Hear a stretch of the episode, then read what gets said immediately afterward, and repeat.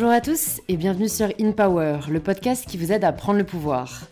Chaque semaine, j'accueille des entrepreneurs, des artistes ou encore des athlètes pour qu'ils nous partagent leurs conseils pour prendre le pouvoir de sa vie.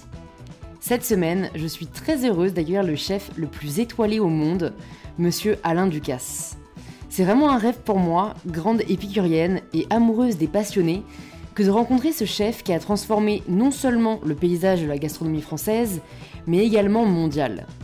Pour vous donner une petite idée, Alain Ducasse, c'est 34 restaurants dans le monde, 2000 collaborateurs, plus de 100 ouvrages parus dans sa propre maison d'édition, une école de formation, des hôtels et des laboratoires de réflexion et de création, les manufactures.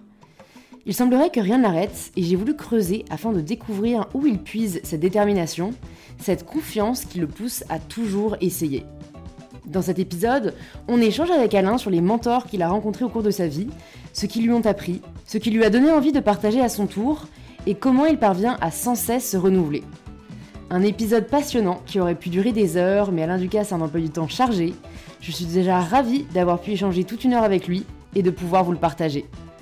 Si c'est la première fois que vous écoutez In Power, bienvenue. Plus de 200 autres épisodes sont disponibles sur le podcast si vous souhaitez continuer à être inspiré. Et si ce n'est pas la première fois, c'est peut-être que le podcast vous plaît, alors pensez à vous abonner sur l'application que vous êtes en train d'utiliser. Et je suis ravie de vous inviter à rejoindre ma conversation avec Alain Ducasse. Bonjour Alain. Bonjour. Bienvenue sur InPower et merci de nous accueillir dans le salon des manufactures à Paris. C'est magnifique. En vidéo, vous pourrez le voir. J'ai une question euh, que je, par laquelle je commence pour tous mes invités. Est-ce que vous pouvez vous présenter de la manière dont vous le souhaitez? Alors, Moi, si j'avais pas été cuisinier, j'aurais été voyageur, aventurier, architecte, designer. Bon, je suis un peu détroit aujourd'hui et c'est ce qui me passionne et je suis euh, un voyageur du monde.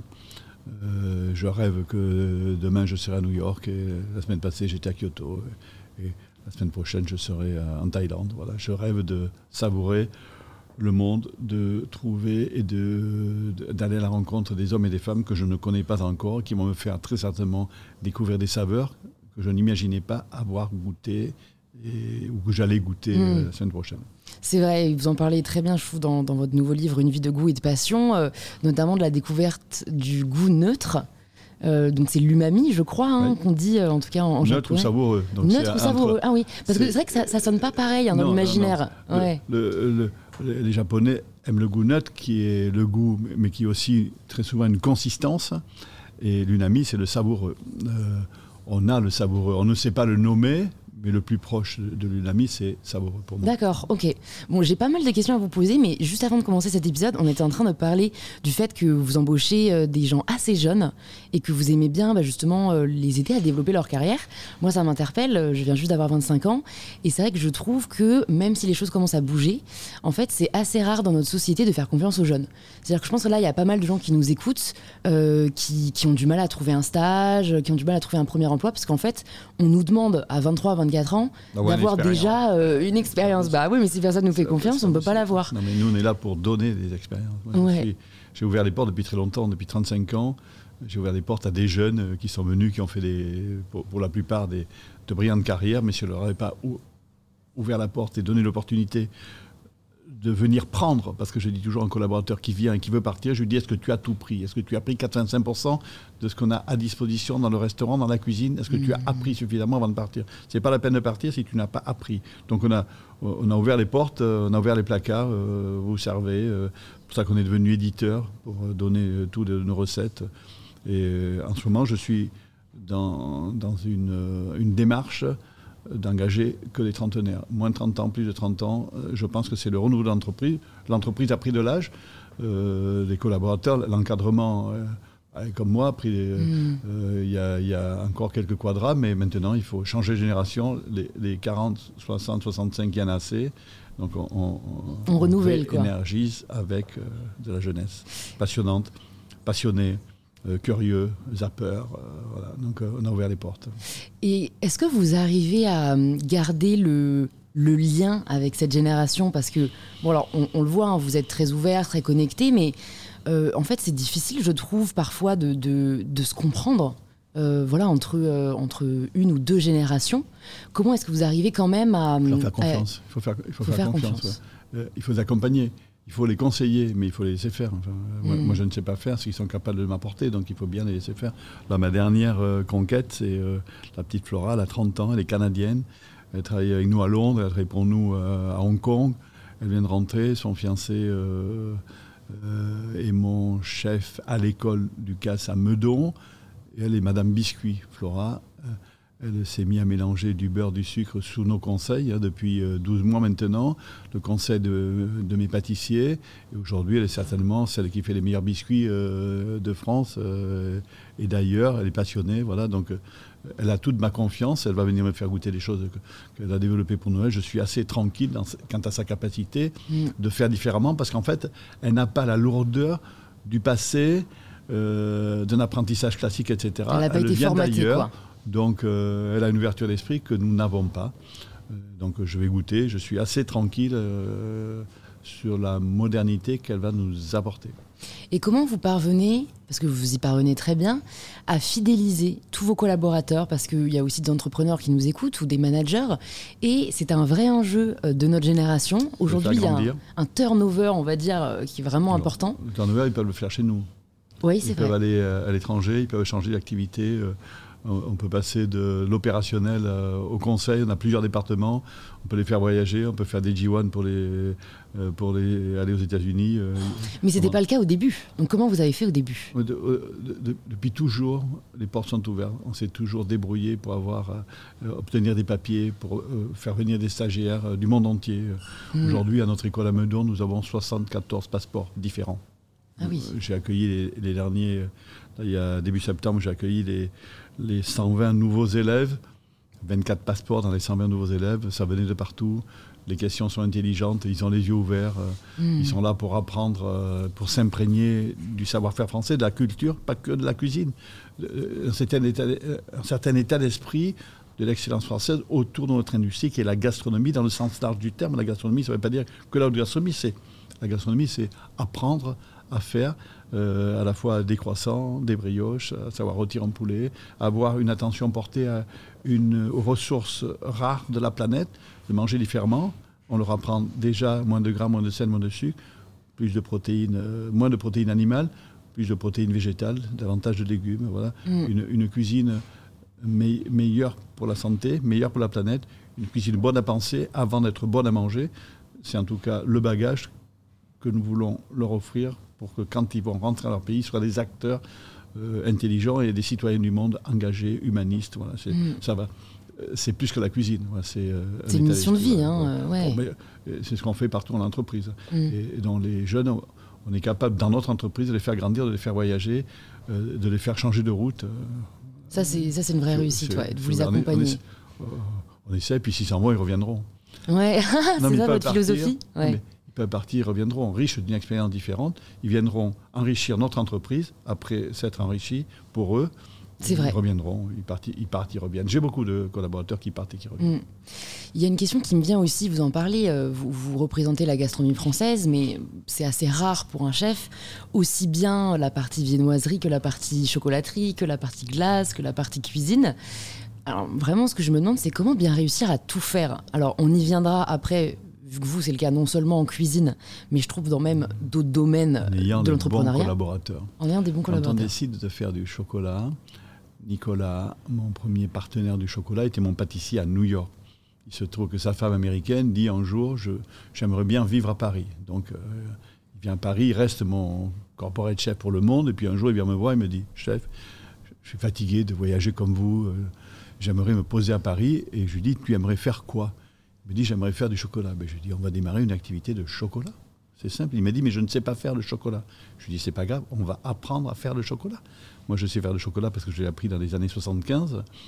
Bon, J'appelle euh, là où j'ai appris, et puis voilà. euh, il est allé travailler en Italie, on a appris, et puis Mm. on est devenu, euh, une fois qu'on a appris la base, on a amélioré euh, ce qu'on avait appris. Ouais. Et donc aujourd'hui, euh, très sincèrement, il a formé des collaborateurs. Quentin, qui est mon collaborateur d'aujourd'hui, était son adjoint. Voilà. Donc, une espèce de euh, la permanence de la promotion interne, de voir grandir mes collaborateurs me réjouit, de les voir partir et les voir revenir, enrichir une expérience différente. Et chacun va toujours essayer de progresser. Il faut progresser économiquement, professionnellement, dans l'intérêt euh, du travail quotidien. Là, j'ai ma jeune euh, chocolatière de Tokyo qui voulait revenir à Paris, parce qu'elle, qui voulait revenir en France parce qu'elle mmh. était, elle avait aimé la France quand elle, quand elle a appris le chocolat à Paris. Ben, elle est revenue. elle est maintenant la, la numéro 3 du chocolat. C'est une jeune japonaise, voilà, et il y a un jeune français qui est parti au Japon pour la remplacer. Voilà. Donc, euh, en fait, si on fait un peu attention, on peut. Et je conseille mm. euh, aux jeunes de voyager maintenant, parce que quand on a 40 ans, on n'a plus envie de voyager, on a une famille, euh, donc il faut le faire C'est plus compliqué, ouais. Et on, se débrouille pour, pour, les, pour, les faire se rencontrer. Il y a une, jeune maître d'hôtel qui est maintenant chez Benoît, qui était à Benoît, New York je crois qu'elle veut repartir, ben elle va repartir, puis elle reviendra. Mais là, moi, alors ayant moi-même eu une entreprise, euh, je, parce que quand, on vous écoute, c'est presque facile de remplacer quelqu'un, alors que dans les faits, c'est pas facile. voilà, c'est pas facile. Comment est-ce que vous trouvez Non, non, mais dans le sens quand quelqu'un part, voilà, c'est son choix. Elle veut revenir par exemple en France, mais par exemple, comment, vous trouvez la bonne personne pour venir remplacer, surtout quand c'est des postes, voilà, de chef euh, de pâtisserie. D'abord, je suggère que la personne essaie de nous proposer sa suite. J'ai un garçon qui va partir, euh, il va partir fin février. Je lui dis, je dis il faut que tu me trouves ton remplaçant. J'ai pas le temps de chercher, tu vas me trouver ton remplaçant. Sinon, tu pars pas. C'est un plaisanterie, je ne peux pas l'empêcher de partir. Mais bon, donc il réfléchit, je suis sûr qu'il a envie de, de, trouver un copain qui va venir le remplacer. Enfin voilà, on, hmm. essaye comme ça. Est-ce que c'est aisé de remplacer quelqu'un parce qu'on est confortablement, euh, il est confortablement installé dans sa fonction, ça satisfait l'entreprise? Euh, c'est aussi se mettre en risque, c'est aussi euh, euh, laisser la place à quelqu'un de prendre la sienne. Enfin voilà, donc c'est une dynamique d'entreprise que j'aime bien, de prendre le risque de, voir des collaborateurs partir, revenir, etc. On, aime bien ça. Vous avez toujours aimé prendre des risques, j'ai l'impression. En tout cas, c'est aussi le sentiment que j'ai eu à la lecture de votre dernier livre. Ce qui m'a interpellé déjà, c'est que vous avez quitté l'école hôtelière dans laquelle vous étudiez ce qui était quand même rare. Euh, je crois que c'était dans les années 70. Oui, je ne l'apprenais pas assez vite. On est dans les années 75, ça va pas assez vite. Vous, aviez, parce qu'en plus vous ne connaissez rien, vous aviez déjà cette réalisation que en fait là c'était trop lent pour vous. Je voulais apprendre plus vite. Je voulais apprendre beaucoup plus vite. Euh, donc c'est ce que j'ai fait. Et donc vous êtes parti, vous avez Et donc maintenant on fait des écoles on apprend vite parce que c'est, euh, ce sont des écoles privées. Donc on apprend, on apprend plus vite que dans le système traditionnel où on prend trop de temps. Hmm. C'est comme ça. Et du coup, pour vous, la formation, au final, c'est plus de l'expérience, c'est plus de la transmission C'est d'apprendre plus, plus vite et mieux que les autres. apprendre mm. plus, plus vite et mieux que les autres. Parce que dans notre industrie, la compétition est internationale, mm-hmm. bientôt interplanétaire. Dans tous les pays se sont appropriés l'idée que la gastronomie était un atout d'une destination touristique. Donc euh, la compétition qui n'existait pas il y a un quart de siècle existe aujourd'hui. Donc si on ne si fait pas plus, plus vite et mieux, euh, on a peu de chances d'y arriver. Et comment vous-même vous parvenez à apprendre toujours aujourd'hui plus vite et mieux? Parce que je reste les yeux ouverts sur le monde. Je serai demain soir à New York, je suis sûr que je vais croiser quelqu'un qui va m'apporter quelque chose. Je vais aller dîner, voilà je, voyage et je fais toujours. Euh, Est-ce que vous avez un petit carnet avec vous dans lequel vous notez ah des idées? Plein de post-it. Ouais, plein de. J'empile des post-it. J'ai pas de carnet. Une pile de post-it. Chacun a ses techniques. Hein. Hyper intéressant. Je note tout. Du coup, après, votre, euh, bah, donc après avoir quitté l'école hôtelière, vous avez vos premières années de formation auprès de différents chefs. Qu'est-ce que, peut-être si vous pouvez nous partager les, trois enseignements les plus importants que vous avez appris auprès de ces chefs, ce seraient lesquels? Alors, auprès de Michel Guérard, j'ai prend une forme de liberté culinaire, d'expression, euh, libérée euh, du carcan euh, classique. Auprès de Roger Verger, j'apprends la rigueur, la discipline d'une organisation de la brigade. Auprès d'Alain Chapelle, j'apprends le raffinement, la technique juste, l'excellence de la sélection des produits, et tout ça mélangé, plus l'apprentissage auprès de Gaston Lenôtre, qui en 75 faisait encore la pâtisserie, donc moi j'ai appris les croissants avec M. Gaston Lenôtre. Mm. Voilà, donc tout ça mélangé m'a enrichi, mais ce n'est qu'une base, parce que quand on a... C'est, une boîte à outils qui nous permet de mieux comprendre les cuisines d'ailleurs et d'apprécier, euh, de, s'enrichir quotidiennement, d'enrichir mon disque dur, d'avoir mm. une mémoire euh, gustative euh, toujours plus riche d'expérience. Donc ce qui me permet, quand je goûte, d'avoir toujours en référent euh, qui est meilleur et d'essayer d'améliorer, je dirais d'affiner le trait. Donc je vais toujours pousser un collaborateur, un jeune collaborateur qui me fait, des qui m'a fait goûter un plat, je vais essayer de l'accompagner pour lui dire, moi j'enlèverai ça, euh, enlever tout superflu pour ne garder que l'essentiel.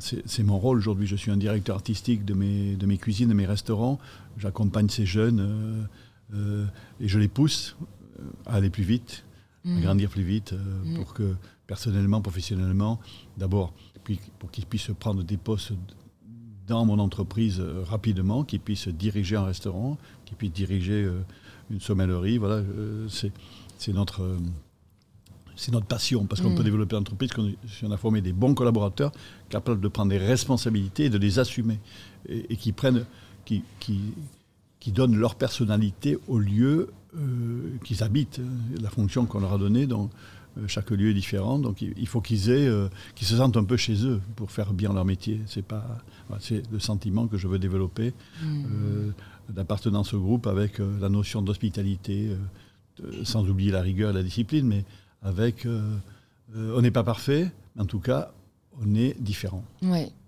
Et c'est une question que je me posais aussi, euh, vous l'avez dit, vous êtes un peu maintenant un directeur artistique de vos cuisines.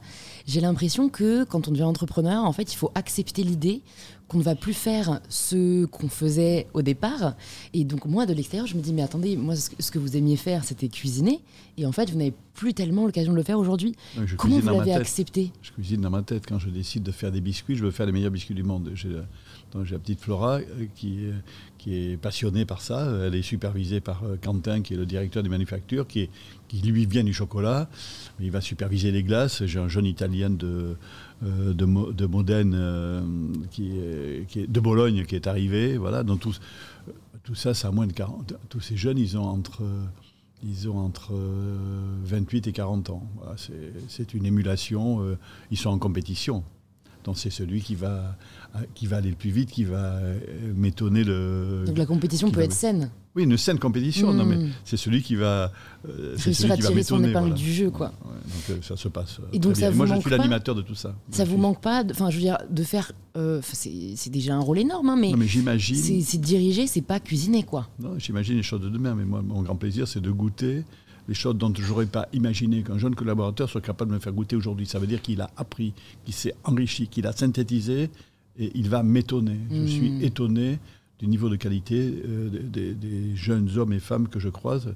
Et là où ils sont arrivés, euh, j'avais. Euh, c'est amusant parce que j'ai dans mes équipes une, une, star qui travaille pour moi qui s'appelle Cédric Grolet. Ah oui.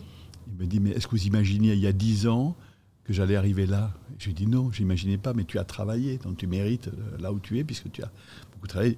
Et il continue à travailler, à progresser. Voilà, c'est Est-ce que pour vous, c'est ça le, le plus successful C'est Grodet, c'est le pâtissier le plus successful d'aujourd'hui dans le monde. Hein. C'est sûr. ouais. et puis il, maîtrise aussi très bien les réseaux sociaux, donc il communique très bien sur sa, lui son, hein. savoir-faire. C'est lui, qui il fait ses images avec son portable. Ah ouais Il est autonome. Ce que j'ai rencontré, moi, c'est euh, François, je crois, son, son sous-chef. Ouais, qui est super sympa aussi. Ouais, ouais. Donc je pense qu'il a, bien renu vos conseils et il s'est bien entouré. Ah non, mais il a des jeunes absolument. Euh, enfin, c'est une petite équipe là avec euh, François. Là, tous les trois, ils sont incroyables. Ils, sont, ils sont passionnés, ils ont les yeux ouverts sur le monde, ils regardent le monde, ils savourent le monde. Mm. Et ils sont au meilleur niveau de leur, de leur expertise il ne cesse jamais de progresser, de chercher, d'avancer. Je vais vous dire, moi j'ai toujours eu euh, cette euh, impression que le métier de, chef, de cuisinier, représentait le mieux ma vision du bonheur et de l'épanouissement, dans le sens où c'est un métier passion et c'est un métier où en fait on a toujours des opportunités de progresser. C'est-à-dire qu'on peut commencer commis, puis après on est sous-chef. Un ascenseur social extraordinaire. Exactement. Notre métier est un ascenseur social extraordinaire. Là j'ai un jeune nous avons une école aux Philippines. Euh, nous avons donné l'opportunité à un, orphelinat de former des élèves gracieusement. Et là, il y a un, jeune qui a été récupéré dans la rue, nous avons formé, qui est dans un de mes établissements, qui est chef de partie. Il avait une petite fiancée aussi, que nous avons récupéré. Ils ont des papiers, ils travaillent à Paris, ils viennent d'avoir un enfant. C'est de la rue à à un hmm. statut social à Paris. vous voyez le gap il y a peu de métiers qui permettent en effet un tel ascenseur social. L'ascenseur social est extraordinaire, mais euh, là c'est la caricature. J'avais fait le pari que cela était possible. Cela est possible. Mm. Bien sûr, c'est pas commun, hein. hmm. mais euh, c'est possible. Vous vous êtes implanté dans beaucoup de pays dans le monde. Euh, vous en parlez aussi dans le livre. Et ce qui, ce qui me questionne, c'est comment réussir à bien comprendre et appréhender une culture. Parce que voilà, on mange pas. Enfin, en fait, c'est apporter vous votre savoir-faire tout en réussissant à, à, le mixer, on va dire, avec la culture et la cuisine locale. Et ça, c'est difficile parce qu'en plus, est-ce que vous y viviez dans ces pays quand vous les lancez Pas du tout. moi, je suis un cuisinier local. Global dans la vision, local dans l'expression. Quand j'arrive à Kyoto, nous avons ouvert deux restaurants pendant le confinement. J'y étais il y a 15 jours. Je m'installe dans le restaurant que je n'ai jamais vu on a envoyé tous les plans, on a envoyé tous les objets, euh, on a, tout fait depuis Paris. Et là, je, je, fais un délicieux euh, dîner avec 95% de produits locaux. Ça veut dire qu'aujourd'hui, il y a des bonnes volailles euh, dans le Kansai, il y a des bons légumes, il y a des bons techniciens. C'est un bon jeune chef japonais qui a appris avec nous. Voilà, donc je ne suis pas surpris. Donc c'était une expression locale mais pour ça, il faut avoir une vision globale et avoir la capacité de démontrer que oui, on peut le faire. Si on a mm. décidé de regarder ce que je regarde ce que j'ai, ce dont je dispose comme ingrédient, je regarde ce que je sais faire avec, c'est ce que je fais là où je suis, et je procède toujours de la même manière. J'ai une vision globale et une expression locale. Je mm. suis un cuisinier local. Et il faut savoir, euh, ce qui est difficile, je trouve, c'est qu'il faut savoir être. Rien n'est facile. Oui, c'est vrai. et même, ça m'a interpellée, euh, j'ai plus la station exacte, mais je sais que dans votre livre, vous, à un moment, il y a une phrase il faut toujours choisir le chemin le plus difficile. Et en fait, ça m'a interpellée parce que bah, c'est un peu contre-intuitif. Est-ce que vous avez toujours pris le chemin le plus difficile? En tout cas, le, je sais où je veux arriver, et, si le chemin n'est pas facile, on le prend quand même. Oui. Mais en tout cas, c'est pas exactement ça. Je dis, je veux choisir d'être toujours au meilleur niveau. Donc, hmm. c'est le chemin le plus difficile d'être au meilleur niveau. D'autre part, quand vous êtes au meilleur niveau, c'est l'endroit le moins encombré, puisque euh, tout le monde ne peut pas y arriver parce que tout le monde n'a pas hmm. fait l'effort d'y arriver. Euh, se situer au meilleur niveau, euh, c'est plus confortable quand on est quand, quand, a destination, quand on est à destination. Oui, quand on a destination, mais après tout le chemin, là, il est plus compliqué. Mais, mais c'est plus confortable quand on y est. Ouais. Après, il faut s'y maintenir. Bah, c'est ça qui est difficile. moins aisé. Et, et, comment vous le faites? Parce que c'est vrai que vous, ça fait des années. C'est des collaborateurs. Non, mais c'est des collaborateurs. C'est euh, sans cesse, en fait. Moi, je suis là pour redonner le tempo, pour réénergiser, pour remettre au goût du jour. Moi, j'aime beaucoup le mot italien, aggiornamento, remettre au goût du jour, se remettre au goût du jour. Au goût du jour, c'est nourrir le consommateur d'aujourd'hui. C'est pas celui d'hier, c'est pas celui de demain, c'est celui d'aujourd'hui. Le consommateur d'aujourd'hui, il est curieux, infidèle, zapper, surinformé, suralimenté, surstressé, surpressé. Et il faut encore l'étonner, il faut le fixer, il faut lui capturer son attention, essayer de l'étonner.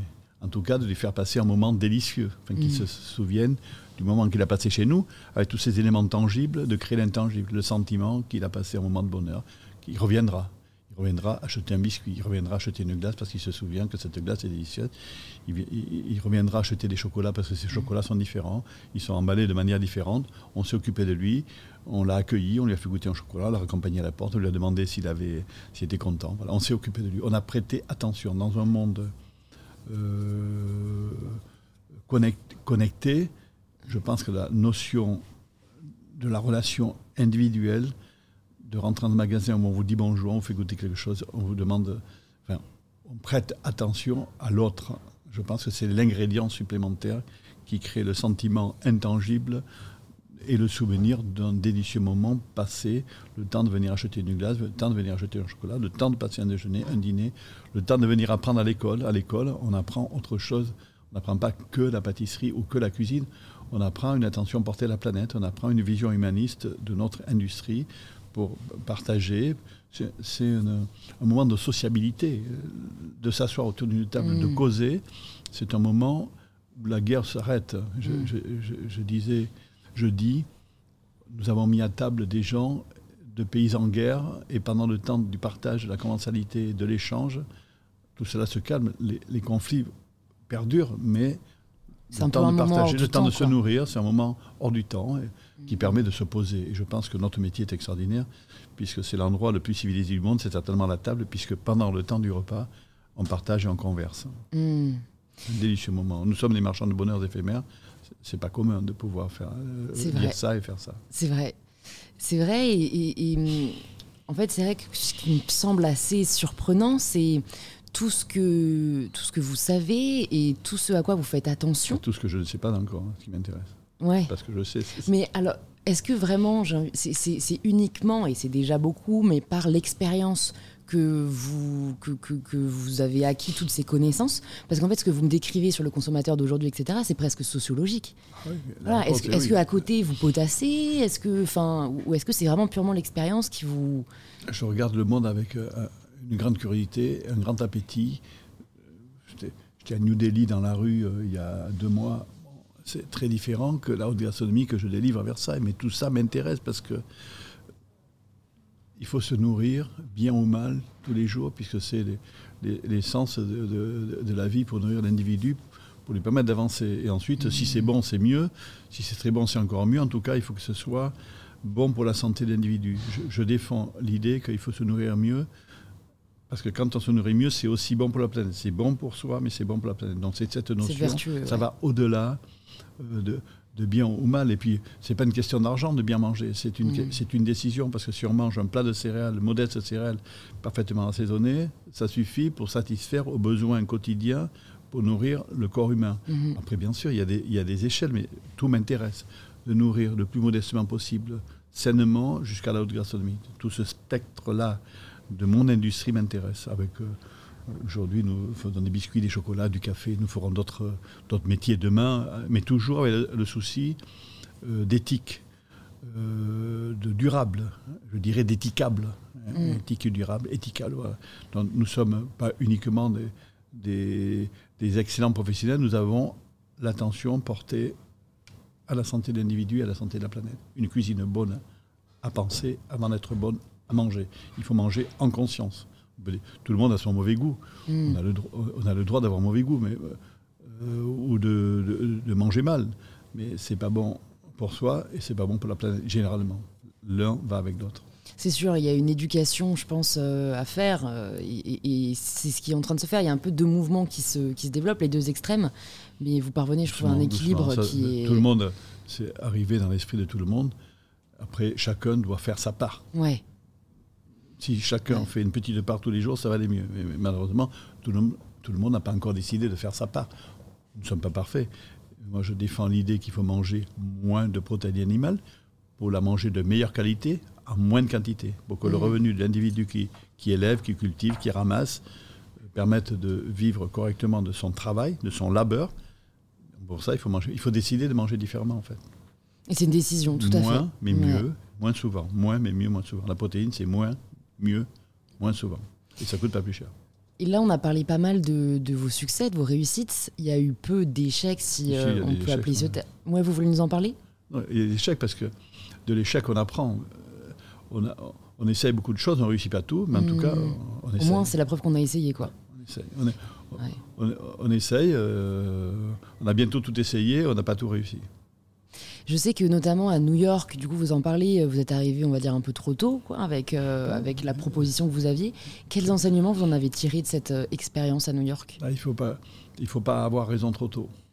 Mais euh, j'ai eu raison, puisque j'ai appris qu'il ne faut pas avoir raison trop tôt. Et là, mm. on est sur un dossier, on a raison trop tôt. Je suis quasiment certain qu'on a raison trop tôt. On ne va pas en parler là parce que j'ai une réunion tout à l'heure. On va prendre une décision.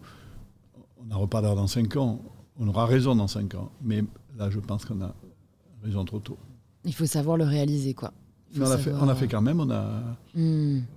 C'était bien, c'était bien de, l'avoir fait. On n'a pas perdu beaucoup d'argent, on a perdu un peu d'argent. on va certainement arrêter euh, cette petite activité. C'est trop tôt. Hmm. Mais donc vous avez vraiment cette vision de l'entrepreneuriat. Il fallait le faire, mais c'est trop tôt. Vous avez cette vision de l'entrepreneuriat où en fait, oui, on euh, win, win, some, lose some, je crois que c'est ça l'expression en anglais. Euh, et ça, je pense que c'est ce qui, en effet, fait peur à pas mal de gens, quoi, de se dire. Euh, bah, en fait, c'est ce que je retiens de l'Amérique. En Amérique, on essaye. Donc j'ai appris ça. L'Amérique, on essaye. Bon, on se trompe, euh, on recommence. C'est ce que j'ai appris. Euh. Hmm. Nous, les Français, on est un peu plus. on veut s'assurer que ça va marcher. Mais ça marche pas à tous les coups. Et ça, il faut l'accepter. J'ai un peu l'esprit américain là-dessus, l'état d'esprit. On ne réussit pas tout, mais bon, on, on essaye tout. Je me posais aussi la question, comme vous faites aujourd'hui euh, beaucoup d'activités, et bon, on peut les rappeler, on va voir si jamais euh, j'ai bientôt retenu dans le livre. Donc il y a toutes les manufactures, il y a tous vos restaurants, il y a l'école. Les, écoles. Les écoles. L'école, faire école. L'enseignement, l'éducation. L'éducation, les livres. On fait du conseil, on est éditeur aussi. Éditeur. Et donc, euh, bon, les collectionneurs, on en parlait aussi un peu avant. Donc, réseau, euh, voilà, un réseau d'hôtels. Vous êtes auteur aussi. Comment est-ce qu'on fait pour ne pas sacrifier la qualité quand se déploie la quantité En faisant confiance à des collaborateurs qui, à leur tour, vont prendre la responsabilité de faire mieux que moi. Mes chefs aujourd'hui, ils, sont meilleurs que moi puisqu'ils s'entraînent tous les jours. Donc ils, affinent le trait tous les jours. Voilà, mmh. c'est de transmettre l'idée que quand on est un acteur, on est un acteur au meilleur niveau. Et, mon chef à Monaco, il est meilleur que moi. Mon chef, mes chefs à Paris sont meilleurs que moi. Mon chef à Kyoto, il est meilleur que moi. Parce qu'il s'entraîne tous les jours. Il a cette volonté de démontrer qu'il est au meilleur niveau. Et le, euh, Quentin, mon chocolatier, pareil. Flora, me fait des biscuits extraordinaires. Euh, euh, Mathéo, il me fait des glaces extraordinaires. Donc ils sont en charge, ils sont responsables, ils sont jeunes, ils sont dynamiques. Je leur ai inculqué l'idée qu'il fallait s'améliorer tous les jours. Ne pas imaginer qu'on est arrivé quelque part. On est arrivé nulle part puisqu'on peut monter d'une marche supplémentaire. Ce n'est jamais assez bien. On peut toujours affiner le trait. On peut toujours mieux faire. Et quand on pense qu'on est arrivé au meilleur niveau, il est une certitude, c'est qu'on peut encore aller plus loin. Mmh, c'est sûr. C'est ça que je inculque en fait. Hein. Donc il y a une espèce de compétition entre eux. Entre eux, entre eux c'est en compétition. C'est celui qui veut euh, m'étonner le plus, euh, qui va affiner le trait encore plus. Voilà. Donc je pense qu'on a généré, euh, on a fait école pour ça. Mmh. L'entreprise est, en compétition. Ils sont en compétition, ils se connaissent tous. Hein. Le chef de Benoît Tokyo, il connaît le chef de Benoît Kyoto, ils se sont parlé, ils se sont croisés. Voilà.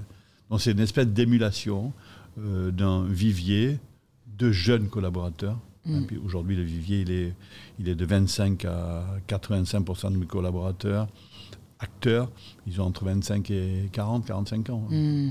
C'est, je, je, je, je, crois beaucoup à cette génération de trentenaires, en fait. Et vous avez dû, là aussi, peut-être faire des erreurs parfois dans les recrutements. Est-ce qu'après coup, vous en avez tiré des conclusions? Parce que c'est difficile, je trouve, de, bien recruter, en fait. C'est qu'on peut former du mieux qu'on peut, et ça fait une grosse partie du travail, mais parfois, en fait, c'est peut-être pas ce qu'on imaginait. Est-ce que vous vous êtes rendu compte de ce qui avait péché les fois où vous vous êtes trompé ou que c'était pas ce que vous imaginiez? Alors, j'ai beaucoup, j'ai beaucoup confiance et certains collaborateurs m'ont dit je vais pas y arriver. Je dis moi je sais que tu vas y arriver. Alors des fois on se trompe parce que c'est trop tôt. Encore une fois, c'est trop tôt. Mais il faut redescendre et remonter. Mais euh, euh, on ne se trompe pas souvent avec un jeune. On ne se trompe pas souvent. On peut se tromper quand on prend quelqu'un d'expertise. Parce qu'un jeune, on peut l'orienter. On peut l'accompagner. Une personne d'un certain âge, c'est pas facile à réorienter parce qu'il a des acquis, il a des habitudes, le mot habitude, c'est souvent synonyme de mauvaise habitude. Il n'y a pas de bonnes habitudes qui s'inscrivent durablement, il n'y a que de mauvaises habitudes qui persistent. Et quand un collaborateur me dit nous avons l'habitude de faire comme ça, je dis c'est certainement le moment d'en changer, prendre mmh. des risques, prendre d'autres routes que celles habituelles. Mais c'est ce que je dis depuis. Euh, c'est ce que je dis et ce que j'essaie de faire, de ne jamais s'arrêter. Quand on croit qu'on est arrivé à un endroit, il s'agit de savoir si on peut prendre une autre route pour s'améliorer, pour changer, pour évoluer, pour, pour remettre toujours au goût du jour ce que l'on fait aujourd'hui. Ce que l'on fait aujourd'hui ici, ça, sera mieux dans un an ou dans deux ans. Ça sera différent. Mais euh, ça, permet euh, au jeune Alessandro ici, dans ce centre de manufacture, qui fait une proposition euh, culinaire qui n'est pas un déjeuner, qui n'est pas un dîner, c'est sa signature. Donc l'exercice que j'ai demandé ici, c'est de servir une glace en sorbet avec chaque plat salé. C'est pas évident il fallait. Euh, ben je ne pensais pas qu'il allait y arriver. Eh bien, il y est arrivé. Voilà. Il est un expert des glaces et des sorbets avec de la cuisine salée. Avec chaque plat, nous servons glace et sorbet.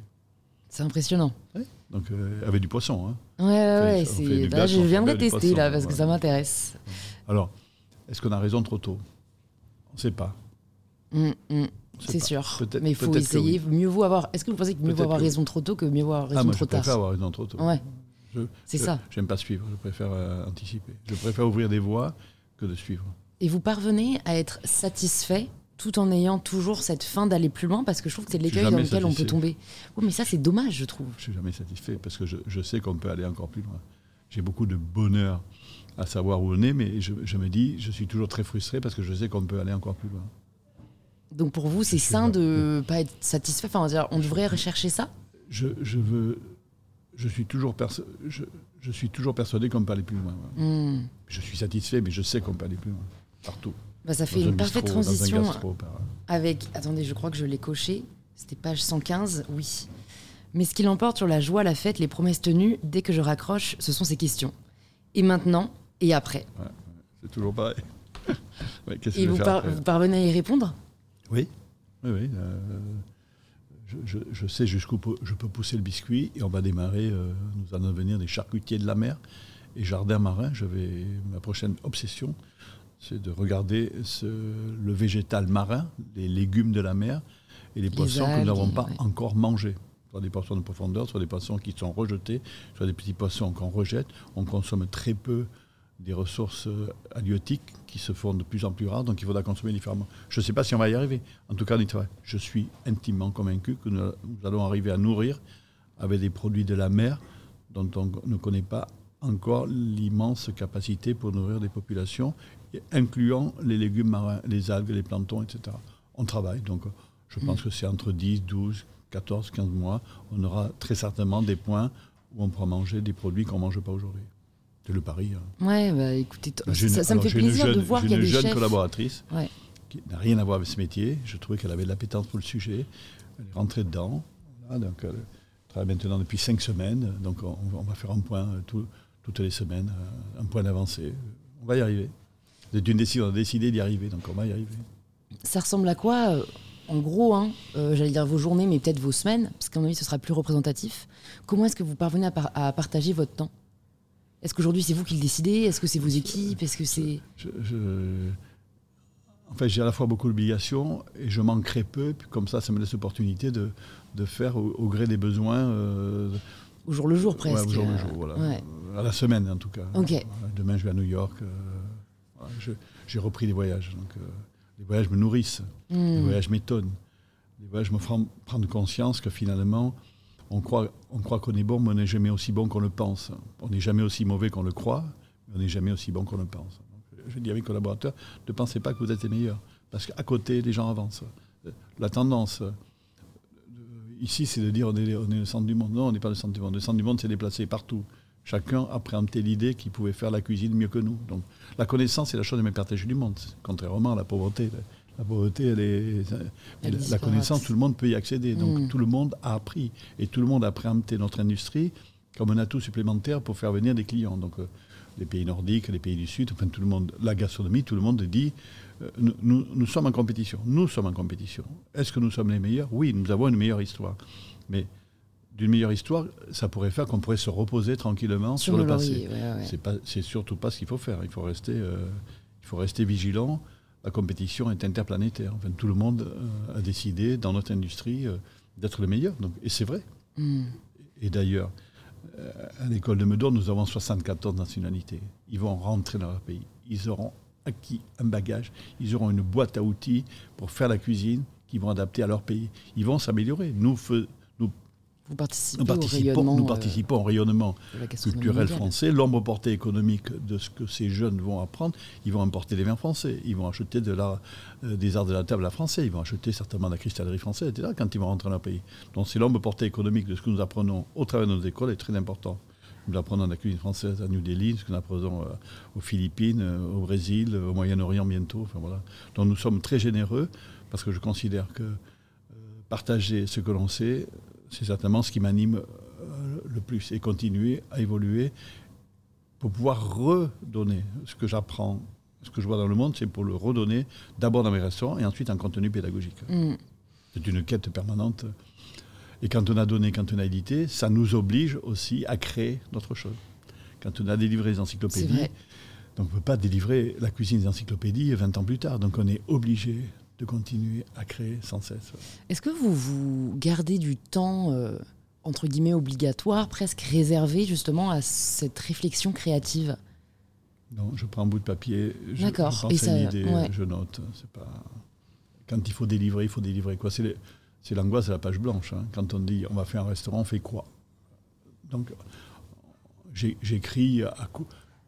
euh, Je, je jette des idées. Qu'est-ce qu'on va faire à tel endroit?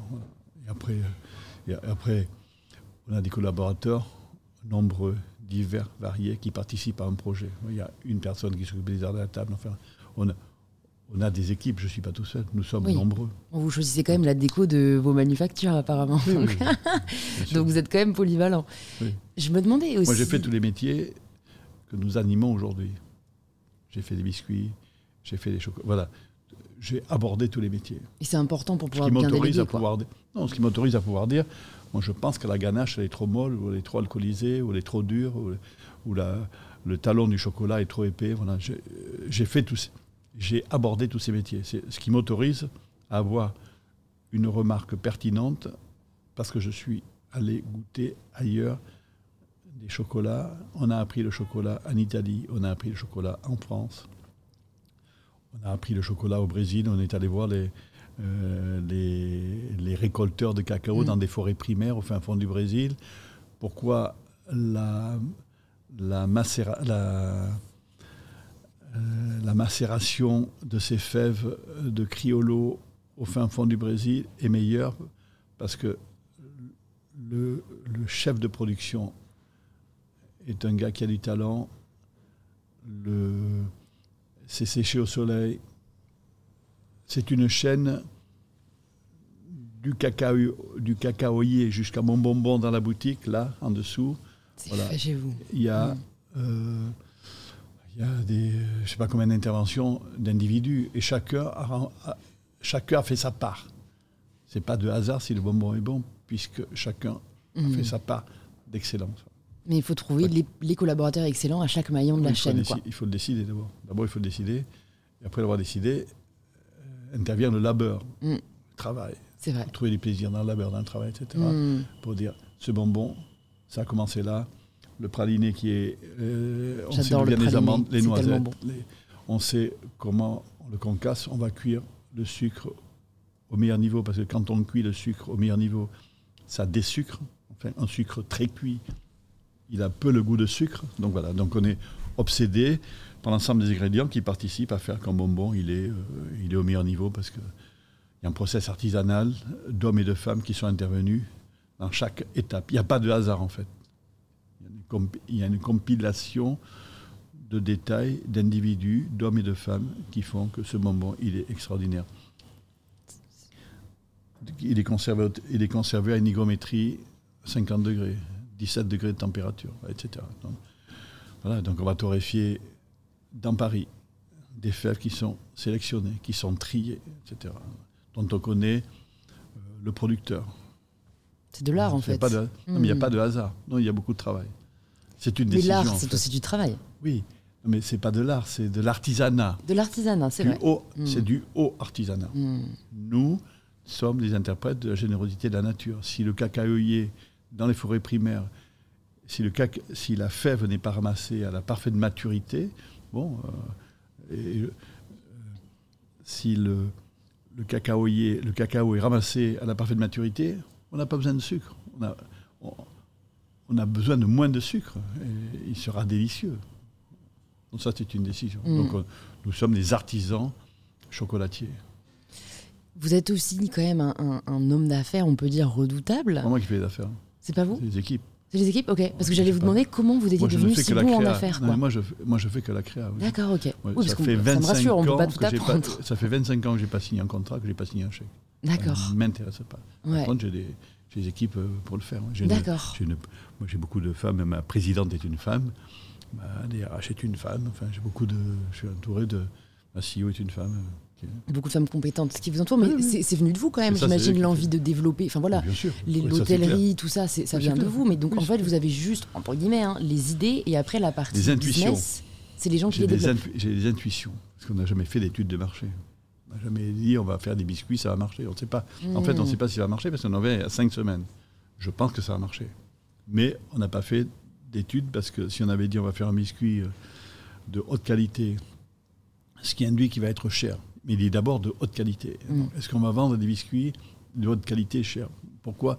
Oui, moi je, moi je suis intimement convaincu que oui, qu'on va réussir à imposer l'excellence euh, et le haut niveau des biscuits haute couture en fait. En fait, on fait des biscuits haute couture, on fait des glaces haute couture, on fait un café haute couture, pareil pour le chocolat. J'aime bien être dans, le, dans, dans, dans un univers euh, où on n'est pas nombreux à pousser le détail, là on l'a- on l'a poussé. voilà.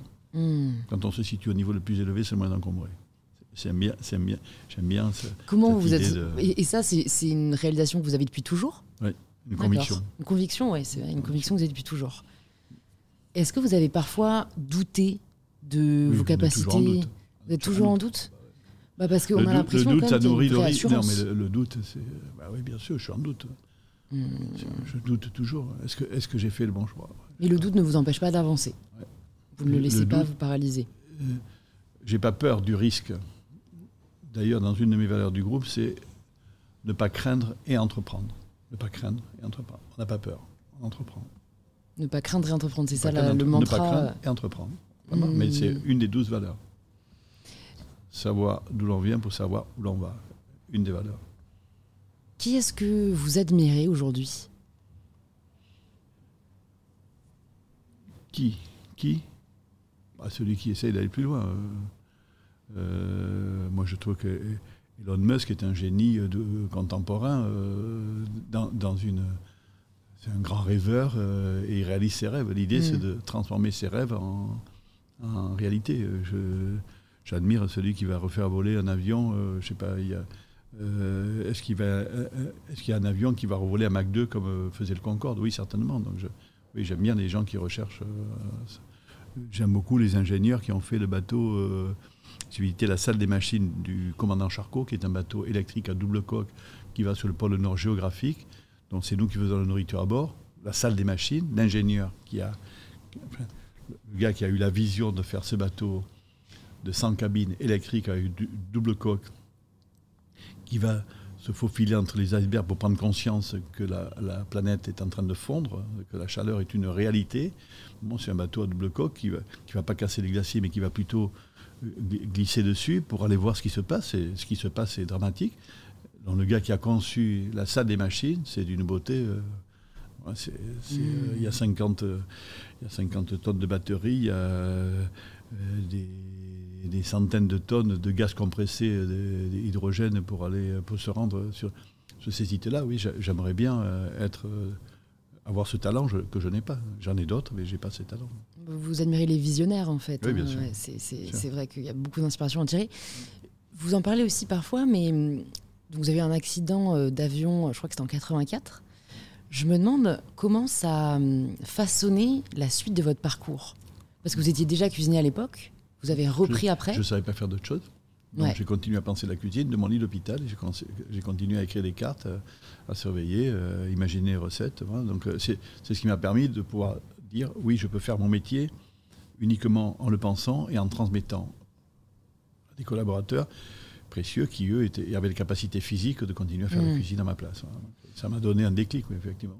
Et psychologiquement, parce que je me demande quand même, euh, voilà, vous étiez, je crois, le seul survivant, etc. C'est quand même très difficile. Comment vous avez, vous êtes parvenu à, à remonter la pente, en fait, tout simplement? Est-ce que vous Une avez décision du matin. Un matin, j'ai dit, je vais reprendre l'avion. Un matin, j'ai dit, un matin, j'ai dit, je vais oublier ce que j'ai vécu. Je vais oublier. Un matin, j'ai dit, je vais oublier. Après avoir pris pendant des mois et des mois des piqûres, des témestas, des machins, des, des trucs pour. Un matin, il faut dire, euh, c'est bon, ça va. On va débrancher les traitements. Et vous pensez que la seule décision. suffit? C'est ce qui, moi, j'ai pas été accompagné puisque à l'époque. euh, Ouais, c'est vrai. euh, ben, C'était c'était Euh, tabou presque. Oui, ouais, accompagné, je me suis démerdé. quoi. J'ai remarché, j'ai revu, j'ai, euh, je suis allé me faire opérer des yeux, c'est- c'est- je suis allé me faire... Et vous vous êtes pas dit à ce moment-là. euh, Enfin, si, en fait, j'ai l'impression que vous vous êtes dit à ce moment-là, rien n'est dis- impossible, en fait. Je, je veux dire, le livre, c'est l'incapacité physique ou intellectuelle d'être autonome qui vous handicape. Sinon, il y a des solutions. Si vous n'avez pas l'incapacité physique ou intellectuelle, vous êtes valide, donc vous devez pouvoir vous débrouiller. Hmm. Seules ces deux, incapa- ces deux incapacités, l'une ou l'autre, ou les deux, vous permettent d'être désocialisé. Vous êtes dés- moi, j'ai été désocialisé, d'accord? Vous étiez seul pendant un an, en fait. Oui, non, mais. euh, J'imagine que vous aviez de la garé, visite, hein, mais. garé. Non, mais. euh, C'est-à-dire. euh, il n'y a plus que la famille, mais la famille Oui. elle dit bon, euh, on va en faire un légume, quoi. Enfin, il va faire quoi euh, C'est comme ça. Et après, petit à petit, euh, moi, je n'ai jamais eu conscience que j'étais en cet état. C'est un- C'est une chance de dire C'est vrai. Est-ce qu'il va remarcher Est-ce qu'il va revoir Oui, j'ai remarché, j'ai revu. euh, je n'ai jamais accepté la condition. Et vous pensez que ça, c'est un rôle dans, Oui. votre, ouais, dans votre guérison, le Ne choix? pas, ne pas croire que vous êtes dans l'état dans lequel vous êtes. Hmm. Après, les amis vous disent, tu te rends compte Moi, je t'ai vu en chaise roulante, je ne savais pas si elle allait marcher. Tout le monde disait, le pauvre, il va, il va jamais... euh, il, va, il va y rester dans sa chaise roulante. Je suis bien en chaise roulante, euh, j'ai revu. euh, je crois que ça a beaucoup aidé et participé euh, à ma restauration. Ouais. Et vous parlez dans, dans votre livre des décisions du matin, un peu de, de ces, ces éclairs parfois qui vous viennent et sur lesquels vous ne revenez pas. Est-ce que Ouais. c'est quand même le fruit d'une réflexion ou c'est vraiment un jour vous vous Oui, réveillez c'est le, oui, c'est Ouais. le fruit d'une réflexion. C'est-à-dire, il y a- mais à un moment donné, on y va ou on n'y va pas. Quoi. Euh, Est-ce qu'on va faire des biscuits? Pourquoi on va faire des biscuits? Je dis, on va faire des biscuits. On va les cuire là. On va les, on va les faire là. D'ailleurs, on a, la boutique existe. Est-ce qu'on a raison? Je ne sais pas. Mais en tout cas, les, on pousse la porte. euh, ouais, ça y est, on, on goûte. euh, C'est, ouais, on, a, on a fait. Vous, en fait, j'ai l'impression que votre mantra, c'est aussi un peu mieux vaut avoir des remords que des regrets. Oui, Vous préférez clair. toujours Oui, faire que vous, que vous dire euh, si j'avais fait. euh. Est-ce, qu'il y a- est-ce que vous avez quand même un remords? Est-ce qu'il y a quelque chose que vous vouliez lancer que vous n'avez pas fait? Non, pour l'instant, non. Pour l'instant, non. Bah, c'est, ça, c'est quand même cool de pouvoir dire ça. Pour euh. J'espère que ça inspirera nos éditeurs et nos auditrices. Non, pour l'instant, non. Il faut faire ce qu'on a envie de faire. Il faut essayer, en tout cas. Ouais. Parce qu'on apprendra toujours, euh, même de ses échecs. Il faut, euh, on n'a jamais perdu puisqu'on apprend. En fait, je pense que c'est ça. Je pense qu'il faut apprendre à voir la vie comme euh, une succession, enfin comme un apprentissage, plutôt que comme la poursuite de la réussite. Parce qu'au fond, c'est quoi la réussite? C'est quoi la réussite pour vous? Rien de pouvoir rencontrer qui on veut, quand on veut, comme on veut. Par- Aujourd'hui, je- j'ai une liberté totale puisque si j'avais pas de clinique, j'aurais été voyageur ou aventurier ou architecte ou designer. Aujourd'hui, je fais tout ça. Donc, euh, j'ai pas envie de faire autre chose. Je ne sais pas faire autre chose. Hmm. mais je me nourris de ce que je vois, je m'enrichis de, de mes rencontres, je, je goûte ce que je n'ai pas encore goûté, et je suis dans cette quête permanente de rencontres. Donc euh, j'ai tout ce qu'il faut, mais je n'ai pas, de- j'ai pas de besoin particulier. Je n'ai pas, euh, je n'ai pas de besoin Donc pour vous, la réussite, c'est faire ce qu'on aime ou ouais, ne pas avoir de besoin? À faire ce qu'on aime. Et, pas, et, et gagner sa vie pour pas avoir de besoin. Ouais, ouais, ouais. Besoin, j'ai pas de besoin, euh, Hmm. pas de besoin démesuré. Donc euh, Donc ouais, c'est une forme de liberté. Et- il y a deux, deux- les, les deux choses les plus précieuses, c'est la santé Ouais. et la liberté d'agir et de faire ce qu'on veut. C'est la santé, la liberté d'agir, de penser. Liberté d'agir et de penser. Et de se mouvoir à son gré, Mhm. de rencontrer qui on veut à peu près. Je rencontre à peu près qui je veux. Est-ce que vous pouvez nous parler d'une rencontre qui vous a marqué peut-être ces dix dernières années? L'intelligence du président actuel. Ok. L'intelligence du président actuel, la vivacité d'esprit. euh. Et ça, c'est vrai que c'est assez. euh, Après, après, parce qu'on dit euh, toujours euh, en critique, c'est vrai. remplacez par qui demain matin? Demain, demain matin, donnez-moi un nom. Et là, personne ne m'a encore répondu. Je dis, demain matin, qui prend le, qui prend le job? Là, j'attends toujours la réponse. Et je fais toujours le même truc. Je dis, et alors qui demain matin? Ah, Demain matin, je suis, plus, je suis plus confortable que ce soit lui encore. hein. C'est toujours plus facile de critiquer que de Ah faire. non, non, mais Ça, c'est sûr. Vous arrivez à vous en prémunir des critiques? Il faut essayer de ne pas les lire, parce que quand c'est bien, ce n'est jamais aussi bien qu'on le dit, et quand c'est mal, ce n'est jamais aussi vrai que c'est écrit. Donc c'est votre Comme ça. stratégie, quoi. Donc, Ouais. quelque part, euh, un jour, euh, je- il faut que ça glisse sur ses plumes. Quoi. Je m'habille en canard, je mets un manteau de canard, comme ça, ça glisse sur mes plumes. On va tous aller chercher ce costume, comme Ah ouais. ça.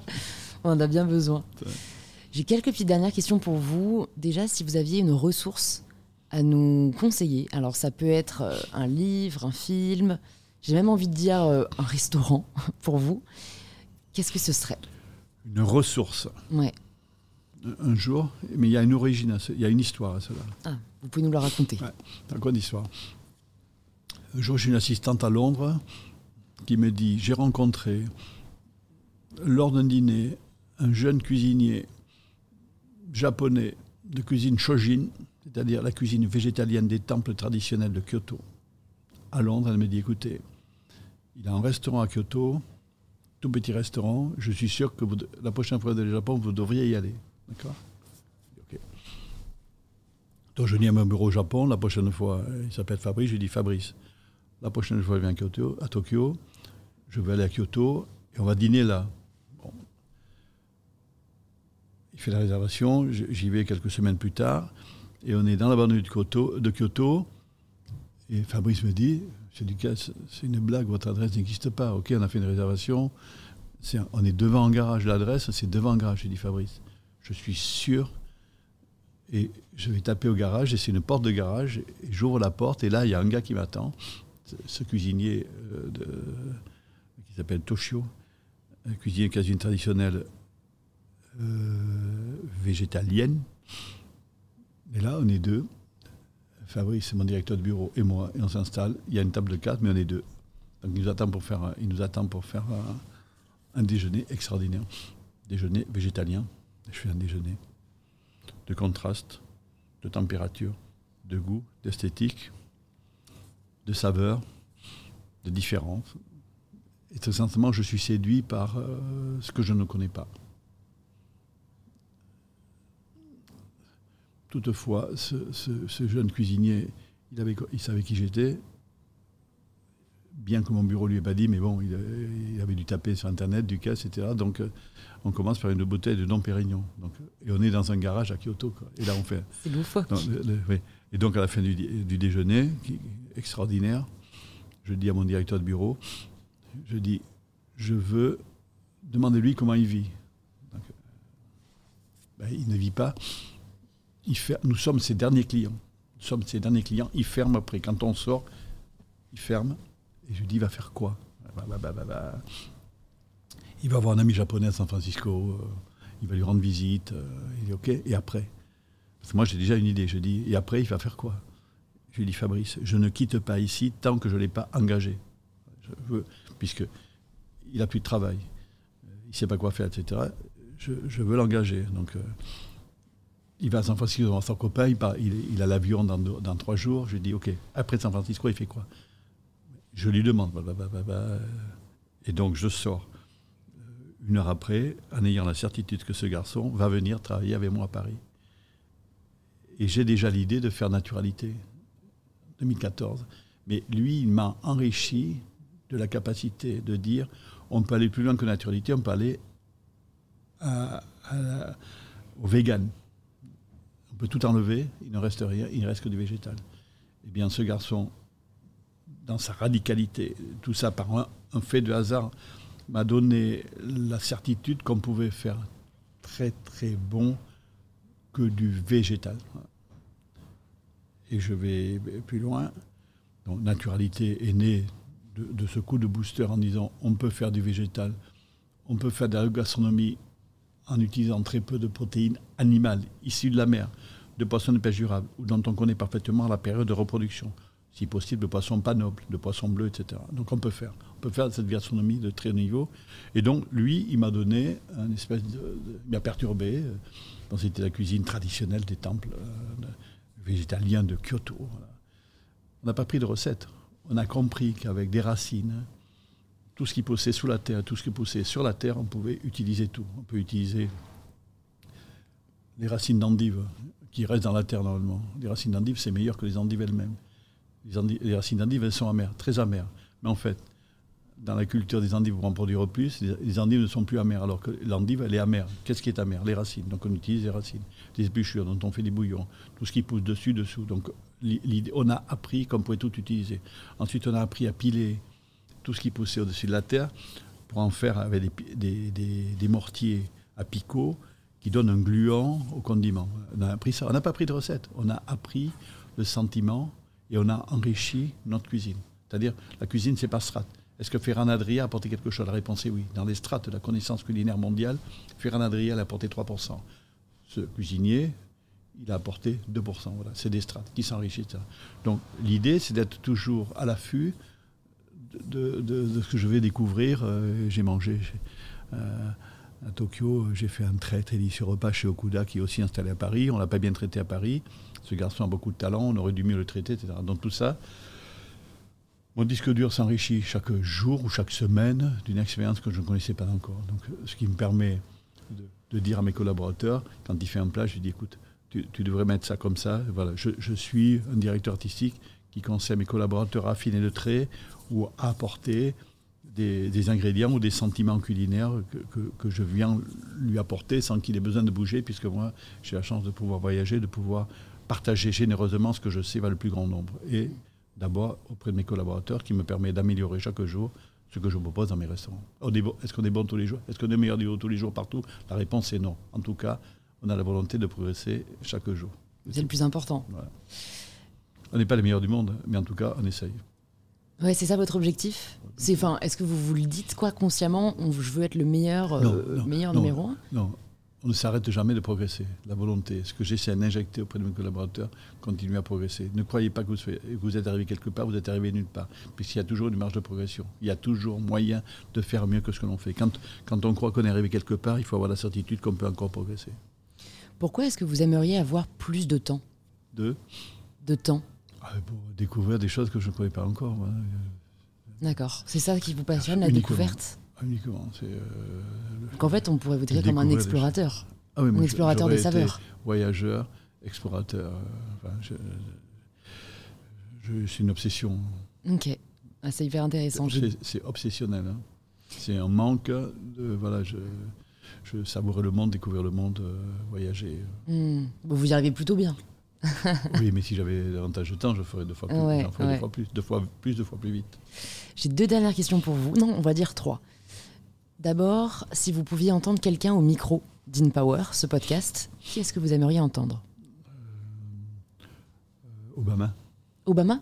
Ah bon, Le mari ou la femme? J'ai reçu Obama à Washington quand je vais à un restaurant et j'ai reçu Madame sur mon bateau euh, ah à Paris pour visiter. Moi, j'aimerais beaucoup avoir Michel Obama. Si vous avez son contact, euh, ça, peut, se faire. Je, l'ai reçu. C'est moi qui lui ai annoncé que derrière nous, Notre-Dame brûlait sur mon bateau en train de boire un verre. Oh. J'avais lancé l'invitation parce qu'elle venait pour son livre. Vous regarderez la date de, sortie de son livre à Paris. C'est le lendemain de Notre-Dame. Donc la veille, je l'avais invité sur mon bateau. Hmm. Euh, et, mon collaborateur me dit retournez, retournez-vous. Il m'envoie un petit SMS. Il me dit retournez-vous. Notre-Dame brûle et c'est moi qui annonce à Michel Obama que Notre-Dame était en train de brûler. C'est un moment historique. Hein ouais. D'ailleurs, on, est allé avec le bateau, on est allé au, plus proche de, Notre-Dame. Hein. et le lendemain, de présenter son livre. Euh, à la Corotel Arena, je crois. Bah, hein? J'y étais. Voilà, donc la veille. D'accord. Vous voyez, la veille, elle était avec vous, le lendemain, elle était avec moi. Pris, vous savez, j'apprends que Michel Obama vient d'édicacer son livre à Paris. Et j'appelle un journaliste, je lui dis, vous devez, euh, un journaliste anglo-saxon, je lui dis, vous devez connaître Michel Obama. Il dit, je ne la connais pas, mais je lui dis, mais vous êtes quand même un grand média anglo-saxon, vous allez me trouver quelqu'un. Il m'a dit, oui, je vous donne un téléphone. Mm. Je lance l'invitation et le gars, le gars du cabinet de Michel Obama m'appelle en disant, Michel Obama accepte votre invitation. Et là, je suis. Je suis c'est comme une surprise, j'avais lancé le truc comme ça. Une bouteille à la mer. Parce que le, oui, le, gars, il me dit Vous savez, c'est certainement la femme la plus courtisée du monde aujourd'hui. Là, quand elle sort son livre, c'est la, la, femme que tout le monde. Et donc, euh, euh, et, c'est incroyable parce que je dis, est-ce que je dis au gars qui est de son cabinet de communication de la Maison Blanche, hein, même si elle a quitté la Maison Blanche à l'époque, mais elle a gardé son équipe, la Maison Blanche. Hein. C'est des fidèles, des mmh. fidèles d'avant, et ils sont tous de Chicago d'avant. Ah, c'est fou, ça c'est beau, bah, comme un peu hein. Donc ils étaient tous à Chicago avec elle quand elle le connaît, euh, quand elle rencontre Barack d'ailleurs, toute cette petite équipe là. Et donc elle a dit non, non, c'est une invitation perso, euh, c'est vous, votre femme, euh, notre petite équipe. c'est, donc, parce que moi je dis, je, vais essayer d'inviter plus largement. Barack aussi, du coup Non, non, non, non, je voulais inviter Madame Macron, je veux dire. D'accord. c'est une invitation personnelle, c'est une, vie privée. ok. on se retrouve à Michel Obama comme ça. Donc voilà, moi j'avais une passion pour. et moi j'avais, à l'époque, quand Barack Obama est candidat, moi j'ai un restaurant à Washington, à 300 mètres de la Maison Blanche. Donc c'est pour ça que je l'ai croisé, il était euh, candidat, et j'ai croisé Madame quand elle était, euh, était plus présidente. J'étais mmh. aux États-Unis.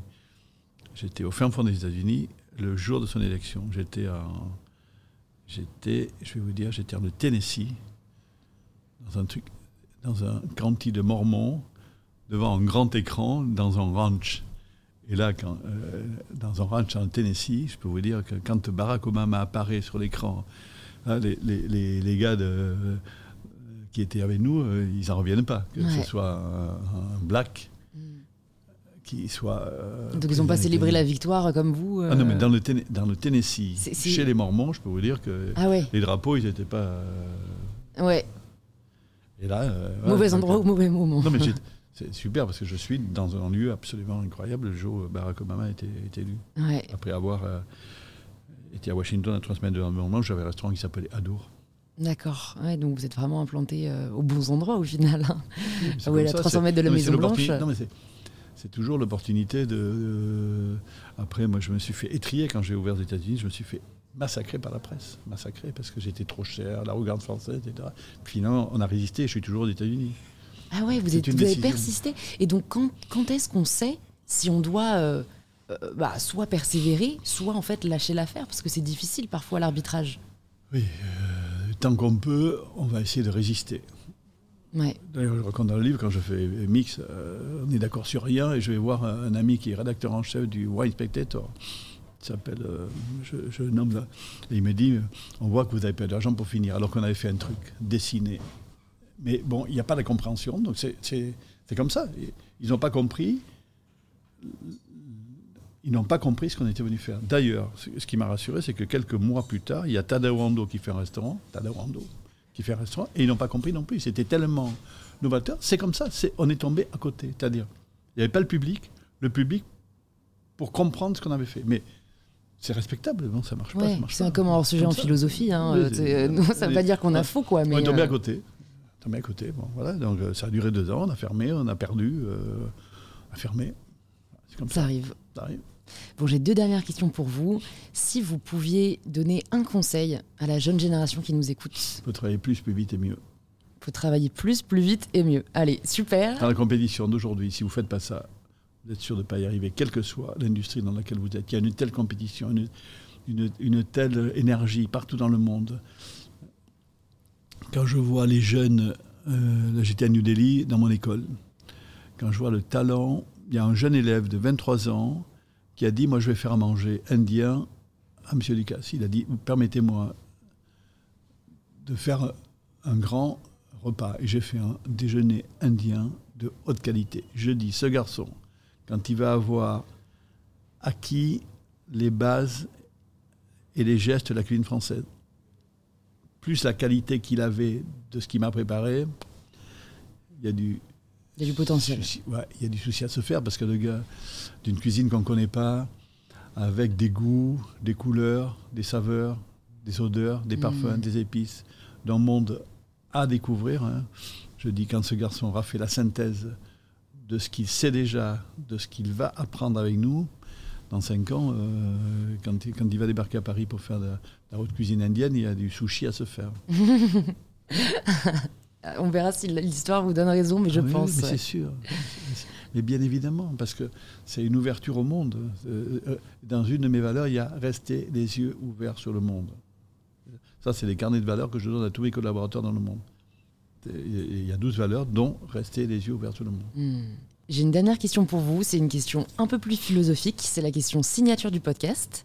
Ça signifie quoi pour vous prendre le pouvoir de sa vie? C'est de garder la destination, de garder le manche, de dire ne pas être sous influence. Prendre le pouvoir de sa vie, c'est décider où l'on est et décider où l'on va, sans, sans être bousculé. C'est pas facile, c'est une décision que je prends tous les matins sans influence. Bien que l'influence, c'est ce qui s'est passé avant, mais c'est aussi euh, tout, ce qui m'a, tout, tout ce qui fait qui je suis, et rien ne remplacera ma liberté d'agir, puisque chaque matin, j'ai décidé de conduire ma vie. Super, bah merci beaucoup Alain, Oui. c'était un- une super conversation. Pour les personnes qui nous écoutent et qui veulent en savoir plus sur vous, j'allais dire où est-ce qu'on les redirige, c'est complexe parce qu'il y a beaucoup d'endroits où les rediriger. Donc je dirais Ah peut-être oui. déjà vers votre dernier livre, Une vie de goût et de passion, aux éditions JC Lattès, qui, euh, qui sera euh, publié euh, quand cet épisode sortira. Et puis peut-être sur votre site où on peut retrouver un Oui, peu tout l'écosystème tout, euh, Tout l'écosystème, est- tout, tout, tout, tout. Vous avez tout sur mon site. Est-ce que vous-même, vous utilisez un peu les réseaux sociaux ou pas du tout? Non, j'ai pas le temps. Non, vous n'avez pas non, le je temps. regarde, Vous regardez un je peu quand même passe. Ouais, ok. je sais pas ça. Super, bah merci beaucoup Alain et puis j'espère à bientôt. Merci, à bientôt. Merci d'avoir écouté l'épisode jusqu'au bout, vous êtes des vrais, et j'espère que cette conversation vous a inspiré. Si c'est le cas, vous pouvez nous le faire savoir en partageant une story ou un post sur Instagram, en nous taguant Alain Ducasse et mybetterself pour que l'on puisse vous remercier et interagir avec vous. Et si vous cherchez quel épisode écouter ensuite, plus de 200 épisodes sont disponibles gratuitement sur InPower. Vous pouvez vous abonner directement sur la plateforme que vous êtes en train d'utiliser. Je vous dis donc à très vite pour un tout nouvel épisode d'InPower.